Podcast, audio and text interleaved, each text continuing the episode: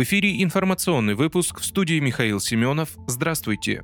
10 апреля состоялась встреча председателя партии «Справедливая Россия за правду» руководителя партийной фракции в Госдуме Сергея Миронова с основателем и главой частной военной компании «Вагнер» Евгением Пригожиным. В ходе встречи обсуждались вопросы, связанные с проведением специальной военной операции, общественно-политической ситуацией в стране и в родном городе Санкт-Петербурге. Из украинского плена удалось освободить 106 российских военных, сообщила Минобороны. 10 апреля в результате переговорного процесса с подконтрольной киевскому режиму территории возвращены 106 российских военнослужащих, которым в плену грозила смертельная опасность, говорится в релизе. Самолетами военно-транспортной авиации освобожденных доставят в Москву для лечения и реабилитации. Сейчас всем военнослужащим оказывают необходимую медицинскую и психологическую помощь. Последний обмен пленными между Москвой и и Киевом состоялся 7 марта. Тогда Министерство обороны России сообщило об освобождении 90 военнослужащих.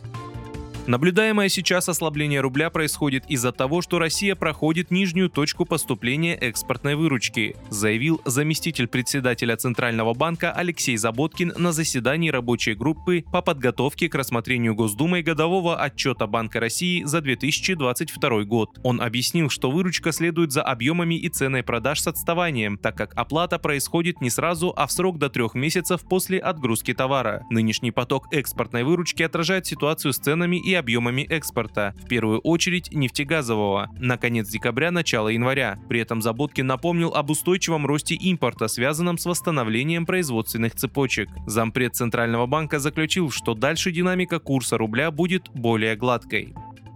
Штаты могут скатиться в Третью мировую войну, вести которую им придется без боеприпасов, заявил экс-президент США Дональд Трамп в социальных сетях. Тем путем, которым следует США, мы вскоре окажемся в Третьей мировой войне и без боеприпасов, написал он. Политик отметил, что оптимальным и единственным способом для Штатов решить проблему с Китаем и все прочие сложности избавиться от действующего президента США Джо Байдена. Трамп уже неоднократно критиковал своего преемника, что тот допустил конфликт на Украине, чреватый, по мнению экс-хозяина Белого дома, ядерной конфронтацией США и России.